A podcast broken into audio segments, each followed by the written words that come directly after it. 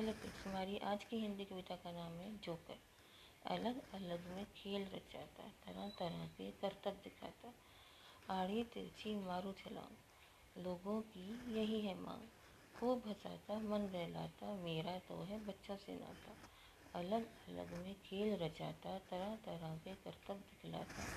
आड़ी तिरछी मारू छलांग, लोगों की है यही खूब हंसाता मन बहलाता मेरा तो है बच्चों से नाता। Thank you